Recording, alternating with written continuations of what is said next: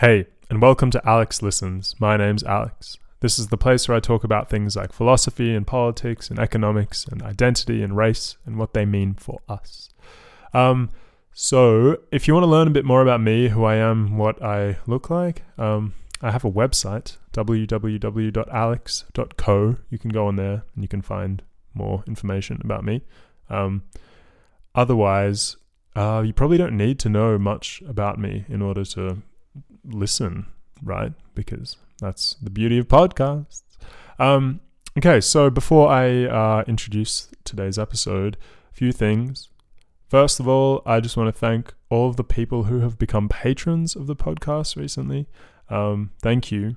Know that I am extremely humbled by people supporting the podcast in whatever way they can and by reaching out to me. And I would encourage you to reach out to me and tell me what you think of the podcast, because it really helps me shape the image and direction of it.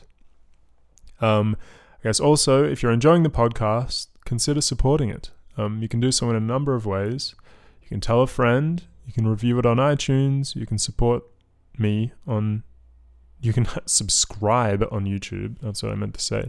And also you can support me on Patreon, or through PayPal or whatever. Patreon's really great.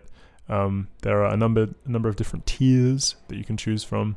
There's a big truck going past. It's so loud.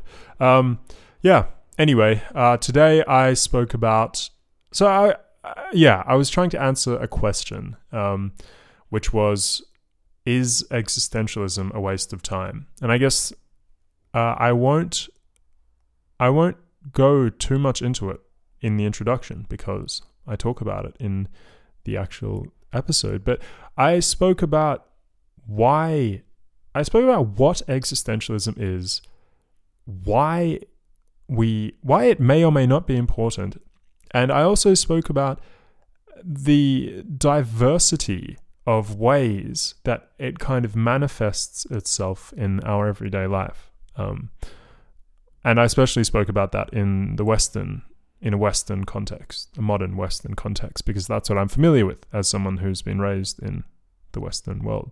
Oh yeah, and I forgot to add that this discussion is filmed and will be on YouTube, and you can see my face if you want. It will be on my channel, Alex Listens. So go, if you want to watch me talk instead of listen, it's on YouTube. Go watch it. Subscribe. Cool. Anyway, without any further ado, I bring you myself in this new episode. Anyway, bye.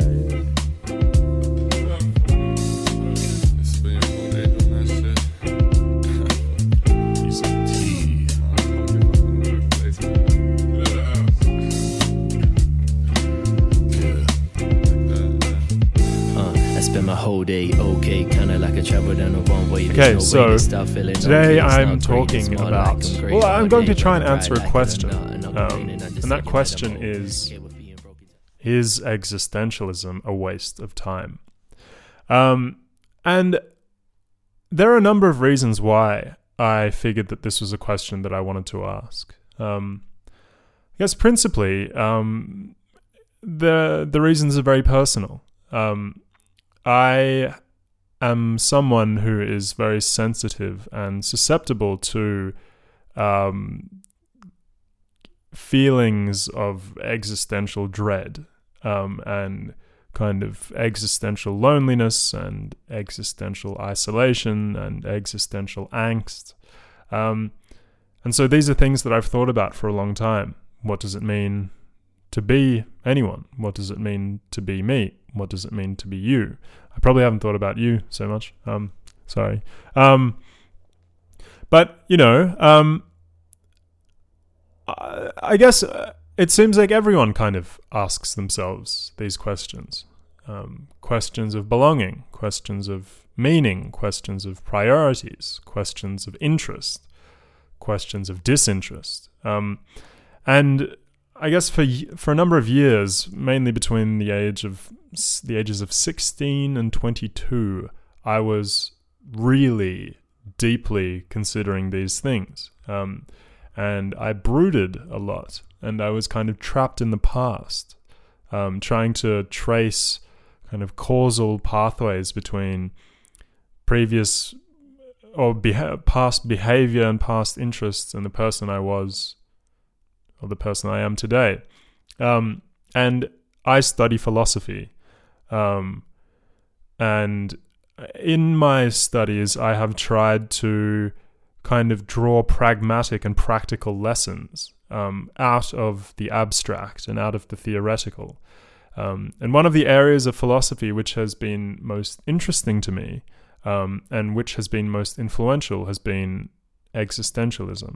So I guess that's why I wanted to share with you some of my thoughts about what it is and why we should or shouldn't care about it, and why we should or shouldn't actually try and consciously direct our mental energy towards thinking about that kind of stuff.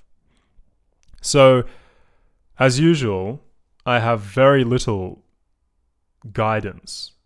I have 6 things written in my notebook, 6 kind of headings, and I guess I'm going to work through them chronologically, because I don't know.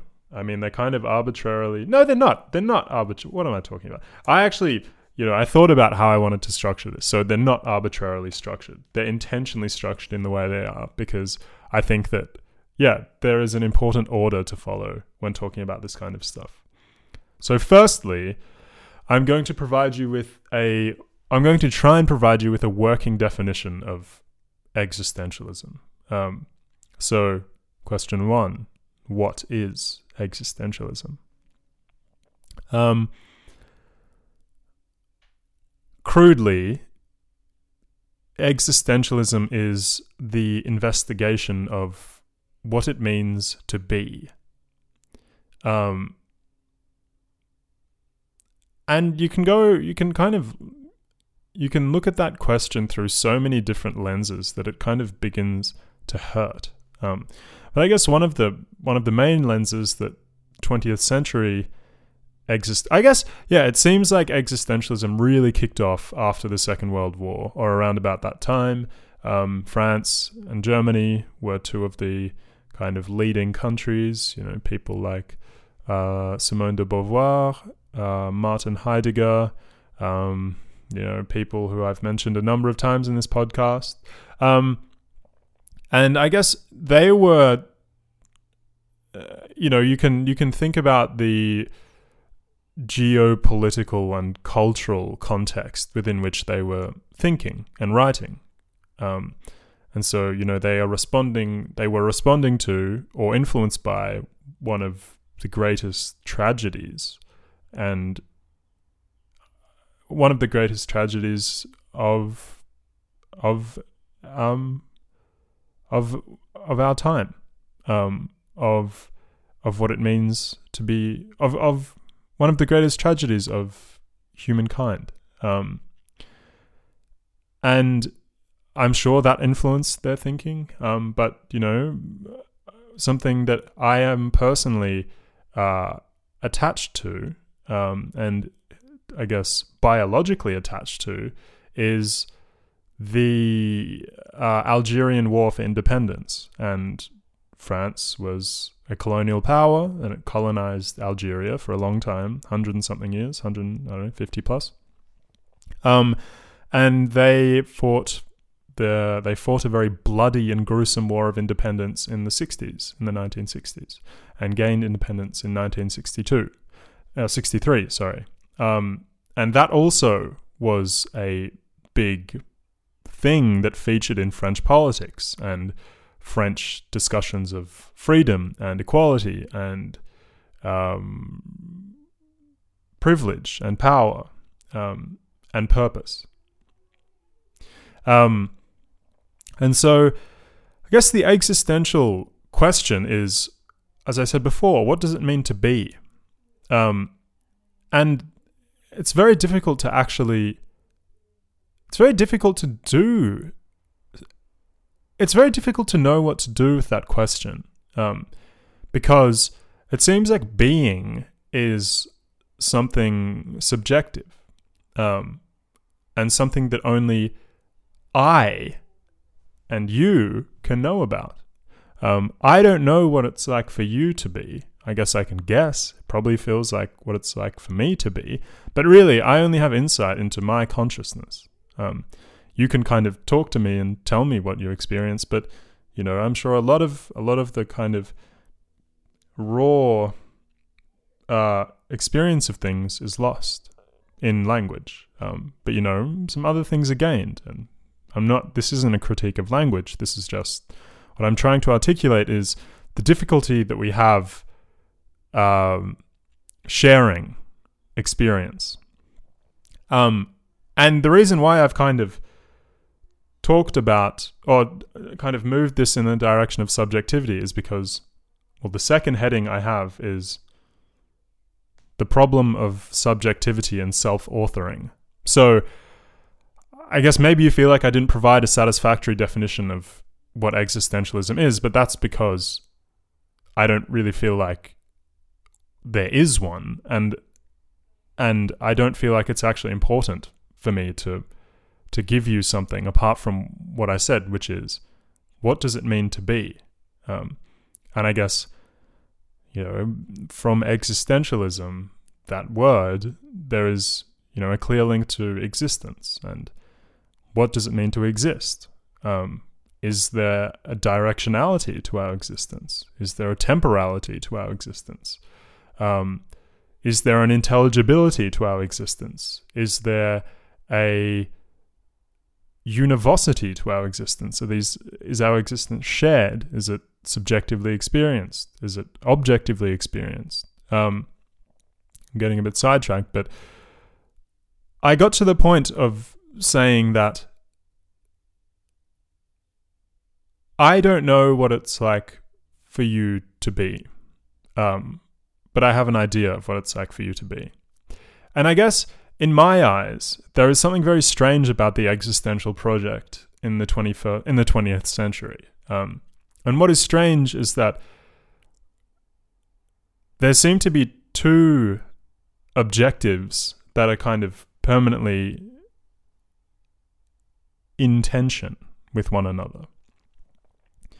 And I think I have managed to reconcile the tension between these two objectives. And I believe that the tension has actually been overcome and can be overcome if you consider it through a different light, through a particular light. So I guess the tension is that on one hand, the existential project is a fundamentally personal project. As I said, it is a project of what it means for me to be. And what it means for me to be primarily has meaning for me. There is something that it means for me to be me. And there is importance for me in the directionality of my life and in the things that I decide to do or the things that I decide not to do with my time. But on the other hand, there is a kind of wider socio-cultural, historic, political context within which I fit. And Heidegger called this facticity. So facticity refers to kind of the sum total of inputs of my world, which I don't have any control over, but I am born into. So I was born in France. I was raised in Melbourne. I have parents who are migrants. I have friends from all over the world. I went to particular schools. And I didn't have control over, I guess there are some things that I have control over, like who I choose to be friends with. I have, you know, more control than I do over that than I do over who my parents are. I have no control, absolutely no control over that. I have no control over the point in history in which I am born. That is not a decision for me to make. So I guess the facticity refers to the information which informs us that we don't have subjective control or conscious control over. And so I was trying to distinguish between two objectives. So initially I said that that existentialism was a fundamentally personal project. What does it mean for me to be? What should I care about? How much control have I had over choosing what I have cared about? And then there is the second objective, which is a wider socio-political, historical objective.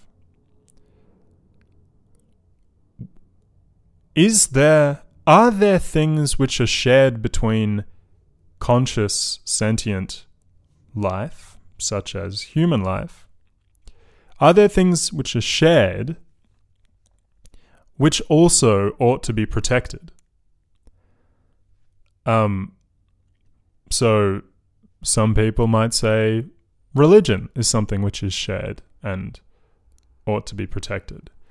Some people might say avocados are shared and ought to be protected.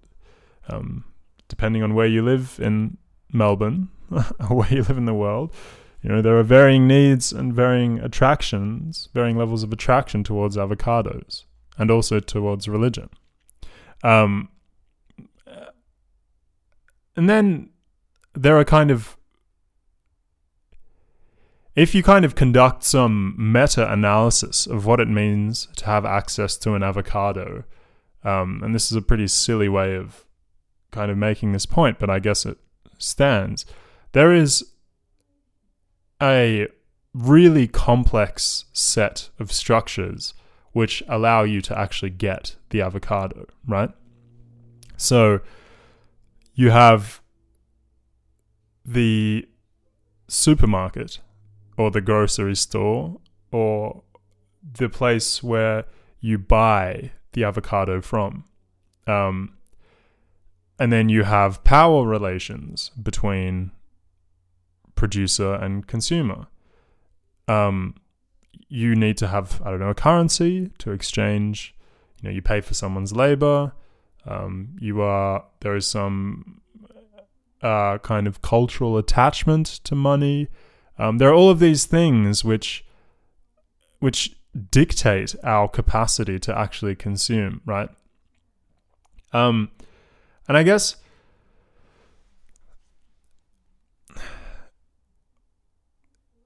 there are principles which, if you do what I was doing, right, which was trying to deconstruct the pathways that we probably don't really pay much attention to when we are thinking about things like buying an avocado. There are key principles which uphold our capacity to do such things. There is a political freedom, right? There is an autonomy. I have preferences. I like avocados. I have money. I want to use and wield all of these things together and at the same time. And I want to buy an avocado.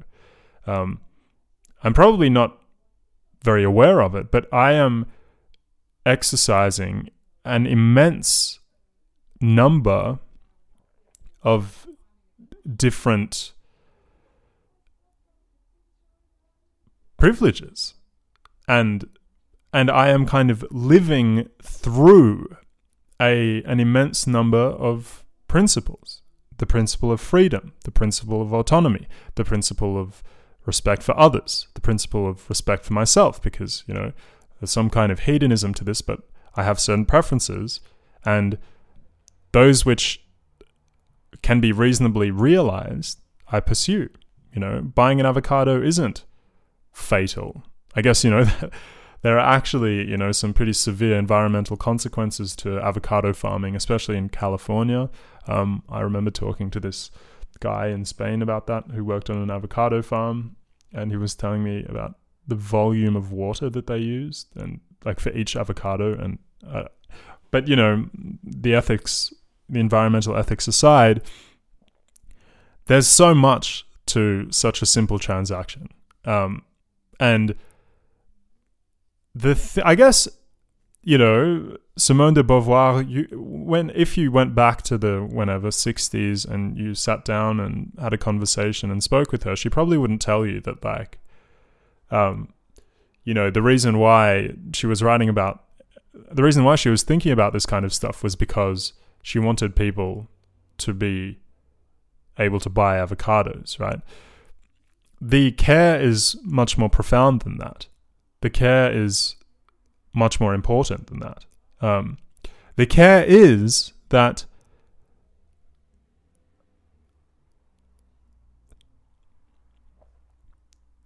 there are things that must be protected for all of us to actually be able to be subjectively experiencing agents with freedom. And I guess that last thing I said, with freedom,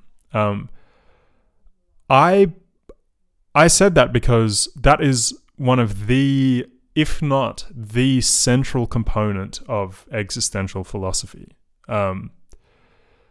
Intellectual freedom, political freedom, ideological freedom, physical freedom, emotional freedom, financial freedom, social freedom. All of these kinds of, like, again, I return to the stupid example of the avocado, but really, like, maybe it's actually like, maybe we need to think about things as simple as a transaction like that in order to realize how much we are actually taking for granted, and how much of the existential project we are actually either contributing to or undermining when we live. So I guess the three existential philosophers who I am most comfortable with are Simone de Beauvoir, Martin Heidegger, Albert Camus, the author of The Stranger, and that was four. Jean-Paul Sartre. But I guess for them, not so much Camus, but for the other three, there is some freedom. Freedom appears to be the central or one of the central components of being, right? And that is because we are these agents, or we are these bodies, or we are these minds, or we are these spirits, or whatever you want to call us, but we are these things that engage with the world, right? And our engagement with the world is subject to power relations, and to positionality, and to politics, and to financial and economic capacity, and to all of these kinds of things, right? But one thing which seems to really expand your kind of experiential horizon is freedom, because if you are free, you can go wherever you like with your life. And so the link to existentialism here is, like, I guess in some sense it's subtle, but in some other sense it should be patently obvious, right? Because when I say, what does it mean for me to be? Built into that sentence is being. And I guess the existential philosophers, and when we ask the question of, is existentialism a waste of time? If we say yes to that question, that it is a waste of time, what we're essentially saying is that the investigation of things which can emancipate people is a waste of time. And I guess, you know, maybe you can kind of do some other things. Like maybe you can like get into some kind of practical ethics and, you know, get into some really kind of tangible political action. But I guess, like, you know, what drives you to do that, right? I think you'd have a pretty hard, at least people like, I don't know, concepts and like ideas and I don't even know what to call freedom. Like, what even is that? Like, is it an idea? Like, ideal? Maybe it's an ideal. Ideals like freedom are so... they have to be omnipresent, right? They have to be everywhere. I don't see how freedom isn't linked to every single thing ever. And I guess in that sense, the existential philosophers aren't moral, or some of them, most of them, the ones who believe that freedom is the central component of what it means to be, though those people aren't moral relativists. And I guess moral relativism is, you know, the claim that morality is subjective to the individual, right? So I believe that harming others is bad. You believe that harming others is good. I say, hey, what are you talking about? And you say, hey, on what basis do you say that harm is bad? And then I appeal to something. I say harm is bad because, you know, I shouldn't subject others to suffering. I shouldn't make others suffer. And then you say, oh, well, like, you know, you kind of do the same thing that you did with the avocado transaction. You kind of go, keep asking questions. What does it mean for someone else to suffer? Then I say, I don't know, like, it feels bad. What does it mean to feel? I don't know, like, there's some kind of interplay between the mind and the body. Oh, what does it mean to have a mind or a body? And then eventually, I guess the people who are moral relativists, I don't think I've met anyone who's a moral relativist who like really believes that morality is totally subjective. But like, yeah, the existentialists weren't that. They believed, many of them believed that, well, especially the three, let's leave Camus aside because his nihilism and absurdism is kind of confusing, but those three believed that freedom is... I guess Heidegger you have to be careful with because of his involvement in Nazism. But I guess I'll stick... So let's remove him from the list as well. Simone de Beauvoir. And actually, let's just go Jean-Paul Sartre because he's the one whose discussion of freedom I am most comfortable with. I guess Heidegger's authenticity also. But he believed that we have this immensely radical freedom, right? And that is central to all experience. That is the central component of what it means to be, because any kind of restriction or limitation placed on my freedom undermines my capacity for self-expression, for self-authoring, for actually being, right? And I guess I have spent all of my life in a Western context. And I guess the Western world in Australia in 2020 is a place which prioritizes the individual and individualism. And so I guess, and most of my listeners are from Western countries, Australia, UK, USA, France, Germany, some in Scandinavian countries, New Zealand. These are all countries that rest upon the neoliberal model and the capitalist framework, which prioritize the freedom of, I guess neoliberalism more, neoliberalism specifically prioritizes a certain kind of freedom, a freedom from tax and a freedom from kind of, you know, government guidance, and a freedom to commodify whatever you want. And so I guess I'm not arguing for neoliberalism because I do not want unregulated business. I am not for people not paying taxes. But, you know, we should be familiar with the existential question of freedom. But I guess in the Western world, we've been presented with that not through the lens of philosophy, but through the lens of productivity and of power and of money and gain, accruing capital. But, you know, when you disassemble in a very basic way, when you kind of dismantle neoliberalism, essentially what it is a very specific interpretation of what it means to be free. And I guess my point here is that we live in that you can't think that existentialism is a waste of time.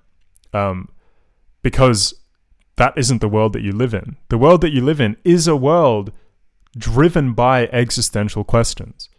Why do you have the particular political leaning that you do?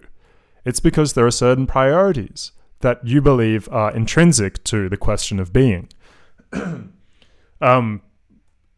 I guess, you know, the progressives, the social and economic progressives want, or, you know, but people on the left, some people on the left want a welfare state. They want the government to, and, you know, this is very relevant now more than, you know, I guess it has been in the past few years during a pandemic when people don't have access to the same kind of modes of money generation as they once did. So people turn to the government. People want to turn to the government for support. Why? Why do they want support? Because there are certain freedoms, I guess looking at this through the lens of freedom, there are certain freedoms which can only be accessed with access to the vehicles which drive the system. Money is one of the core, if not the core vehicle, which drives the Australian economy.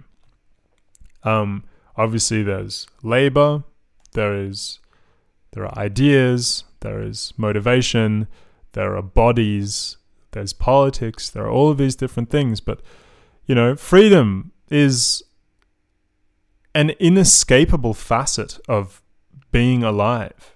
And you either have it or you don't, or you're somewhere in the middle where, you know, it's limited in some respects and, you know, you have more of it in others. So, okay, that was a pretty intense tangent, but I'm still on the second question.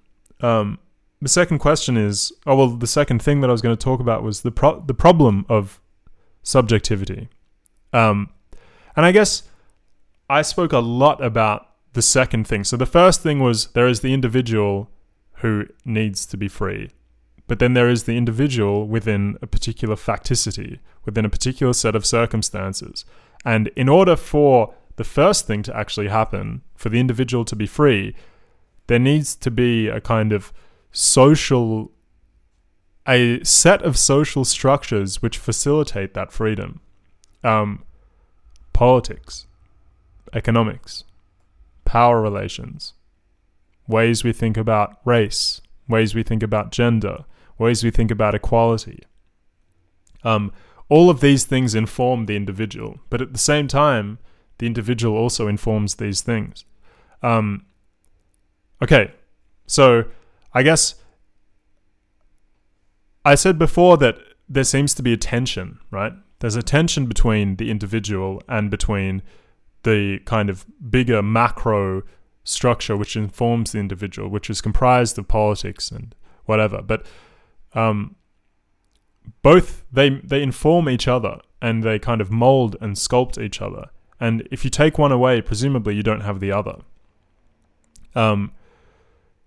I guess one question that you can think about to see whether you actually agree with that claim that I made, that if you take one away, you don't have the other, is if you take away the consciously experiencing agent, us, if you take us away, if you take me away, and if you take you away, is there anything at all? Yes, presumably. If you take humans away, there's still the world. There's still life, right? But if you take away a conscious experiencing, or the most complex conscious experiencing agent that we have discovered yet, us, you take away a means of engaging and understanding the world, and you just have the world in its purest form. So, I don't know, I guess to turn that into a question, like,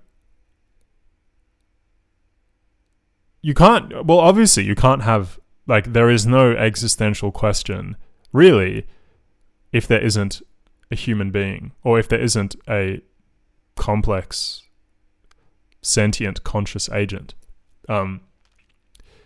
If we were just robots who didn't feel anything, if there was no meaning attached to the world, presumably there wouldn't be a question of what it meant to be, or that question would be very simple, because it would be determined by an algorithm. So you could actually answer that question. But yes, we're not determined by algorithms. We have to author our own meaning. And this is why the existential question is so important. And I've been pretty damn vague up until now about how to actually implement the existential question of what it means to be, how to actually consider that in the context of your own life.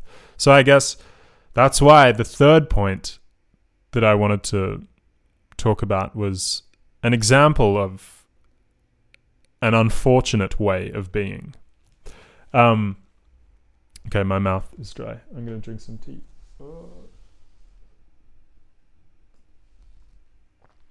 Okay. So, there's this guy, right? A French existentialist philosopher.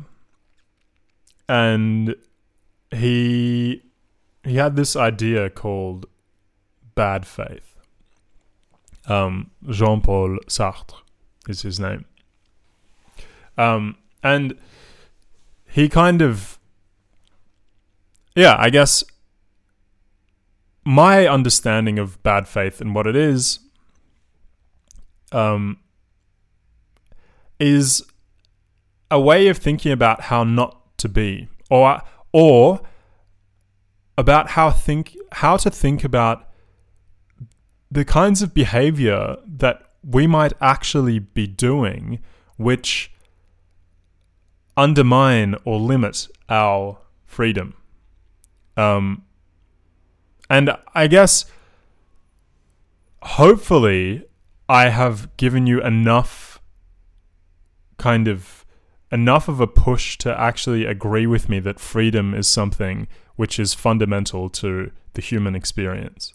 If you don't agree with me, leave a comment on YouTube or message me, because I'd like to hear what you think. But I mean, I'm actually not familiar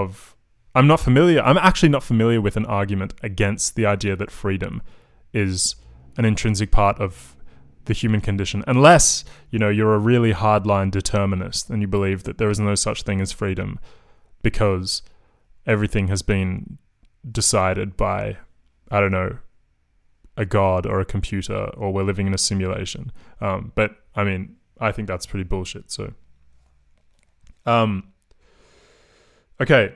So bad faith. So consider a gambler. a problem gambler. Problemed, whatever. Someone who has a severe addiction to gambling. Now that person would be, there are two ways that that person could be acting in bad faith.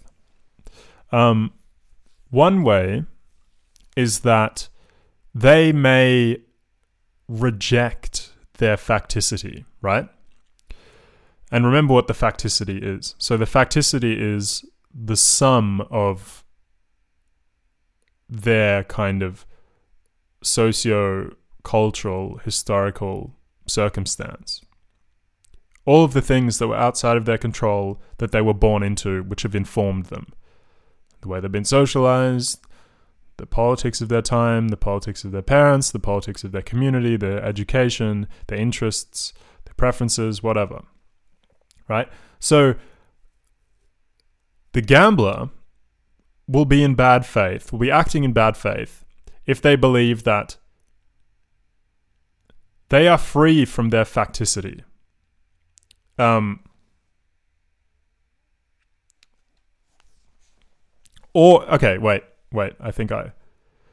gambler will be in bad faith if they believe that they are their facticity, right? So if I reflect, let's suppose that I am this gambler and I reflect on the past 10 years and I say, every day I have gambled and I am a gambler. That's all I've ever been and that's all I will be. I have no power to change that. I am not free to change that. Now that might seem like, it might seem obvious why that is a way of thinking that we should not want for ourselves. Because it's not true. It's not true. While we are influenced by our facticity, we are not our facticity in the future. And I believe that all of us possess the ability to navigate the world or to have a degree of power over the way in which we navigate the world. So the gambler is in bad faith if they believe that they in fact don't have that power, but that their behavior has already been decided by the person who they once were or who they have been until this point. So you are, I guess, essentially, the claim is that you can't believe, or you really shouldn't believe that who you have been is who you will always be. Because I guess you can see in the context of existentialism, it's a really wicked thing to believe for yourself. It's a really kind of anti-conscious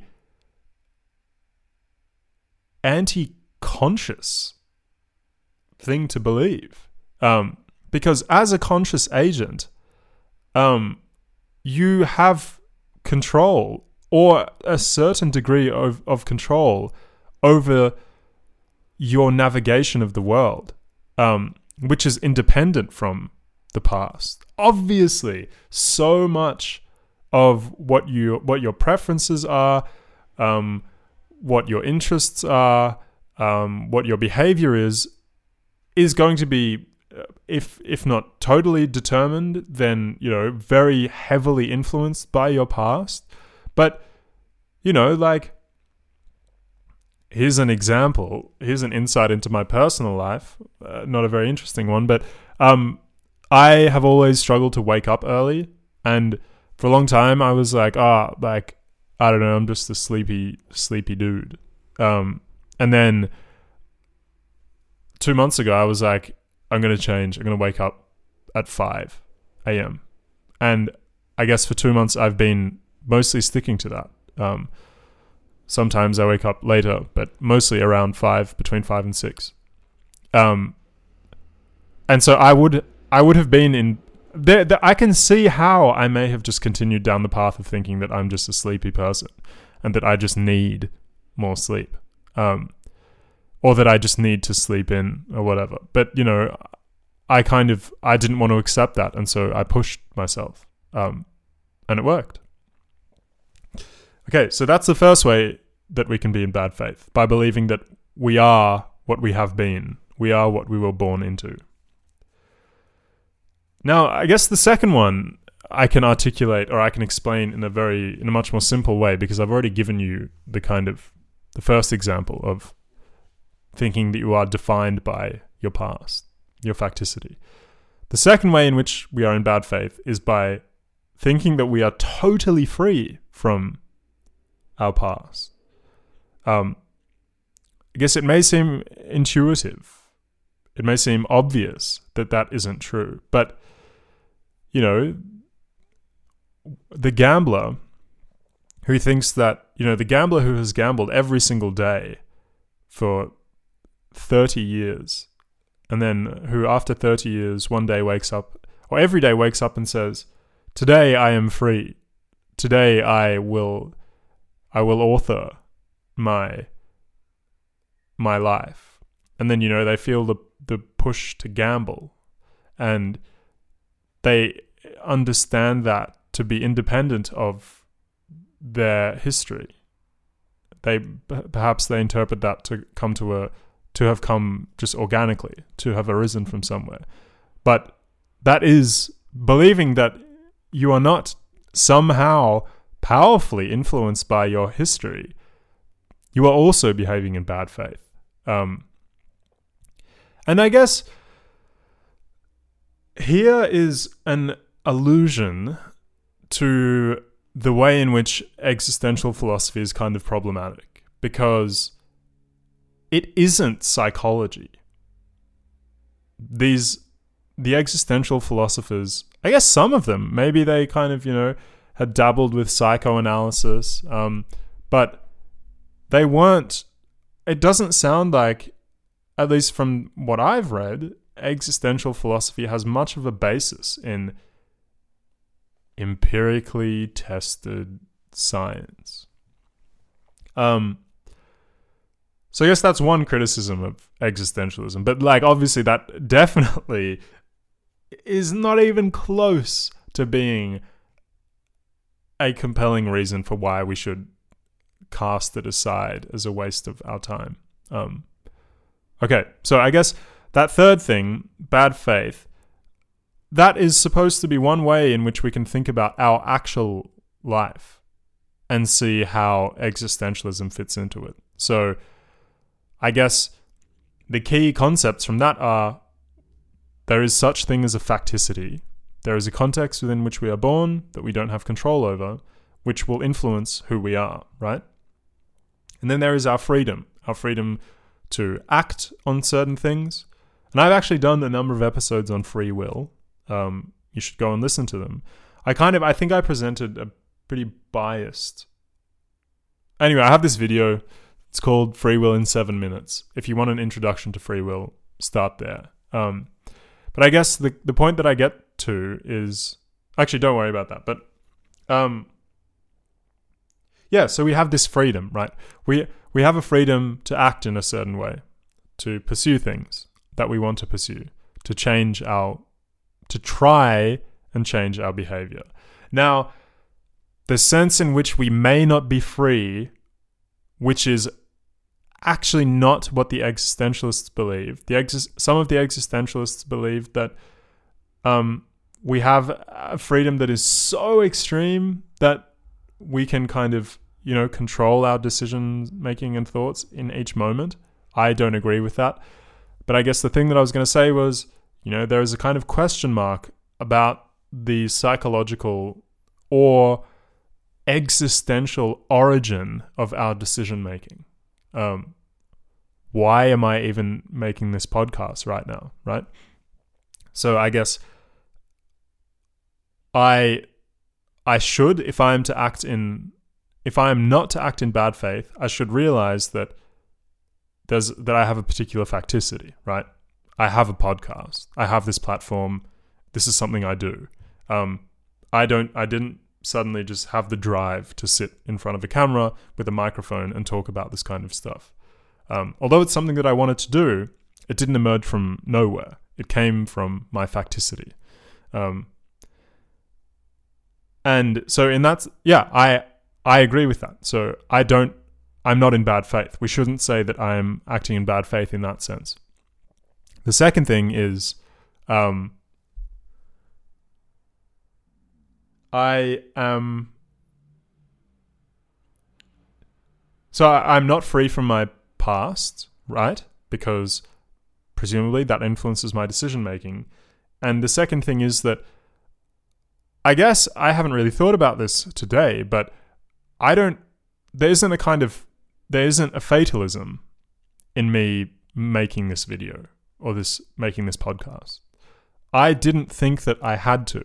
I didn't think that because I had done this in the past, I had to do it again. So I guess that space in between is where we have freedom. In deciding whether or not we want to continue acting on the kind of pushes we get from our facticity, and in deciding whether or not we want to conform to the image of us that our facticity is pushing us towards. Because I guess it is. I receive a lot of information from my parents about the kind of person I should be. Unfortunately, I feel like they did a very good job of allowing me to have space to determine the kind of person that I wanted to be. But, I didn't do that in the context of me believing that I was totally free from their influence. Okay. There were 6 points on this page, but I guess in the first three, especially in number 2, I think I covered pretty much everything. So yeah, I think hopefully I have provided a kind of comprehensive overview of some of kind of, the basic questions of existentialism. And obviously they're not very basic, are they? They're pretty damn complex. And yeah, you shouldn't think that existentialism is a waste of time, because if you are being, if you are someone who is, you are constantly balancing and evaluating and measuring and configuring and analyzing what it means for you to be. Cool.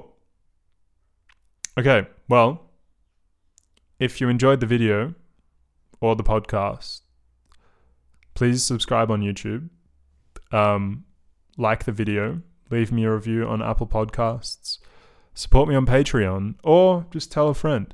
You can also reach out to me. I'm on Instagram at Alex Listens. Send me a message. Otherwise, yeah, be right, just be and be free. Anyway, until next time, bye. Like I'm more brick and mortified, yeah. The more I say I'm okay, the more I feel you feel okay, yeah. You don't understand my vocabs, okay. You know I don't play with my weight. Save my rosé for some other day when I don't feel okay. I just drink OJ. So I got ambition, but there ain't no money in this business, yeah. So how long can I keep on doing this shit? Yeah, like forever, that's how I'm feeling.